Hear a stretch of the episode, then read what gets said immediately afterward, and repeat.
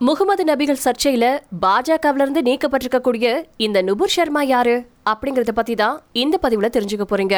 பாரதிய ஜனதா கட்சியைச் சேர்ந்த மூத்த நிர்வாகிகள்ல ஒருத்தரான நுபுர் சர்மா பாஜகவின் தேசிய செய்தி தொடர்பாளர். இஸ்லாமிய மதத்தின் இறை தூதர் முகமது நபிகள் பத்தி மோசமான மற்றும் தவறான கருத்துக்களை இவங்க சொல்லியிருக்காங்க.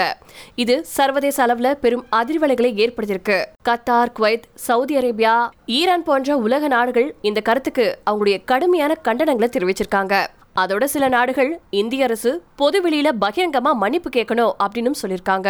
பல்வேறு நாடுகளின் அழுத்தத்தை தொடர்ந்து நுபுர் சர்மா பாரதிய ஜனதா கட்சியிலிருந்து நீக்கப்பட்டிருக்கிறதா பல்வேறு வலைத்தளங்கள்ல செய்தி வெளியாச்சு. இத அரபு உலக நாடுகள் வரவேற்றிருக்காங்க. நுபுர் சர்மாவும் தன்னுடைய சமூக வலைத்தள பக்கத்துல தன்னுடைய கருத்தை எந்த ஒரு நிபந்தனையும் இல்லாம திரும்ப பெறுறதாவும் தான் எந்த ஒரு மதத்தை சார்ந்தவங்களையும் காயப்படுத்தும் நோக்கில பேசல அப்படின்னு பதிவிட்டிருக்காங்க.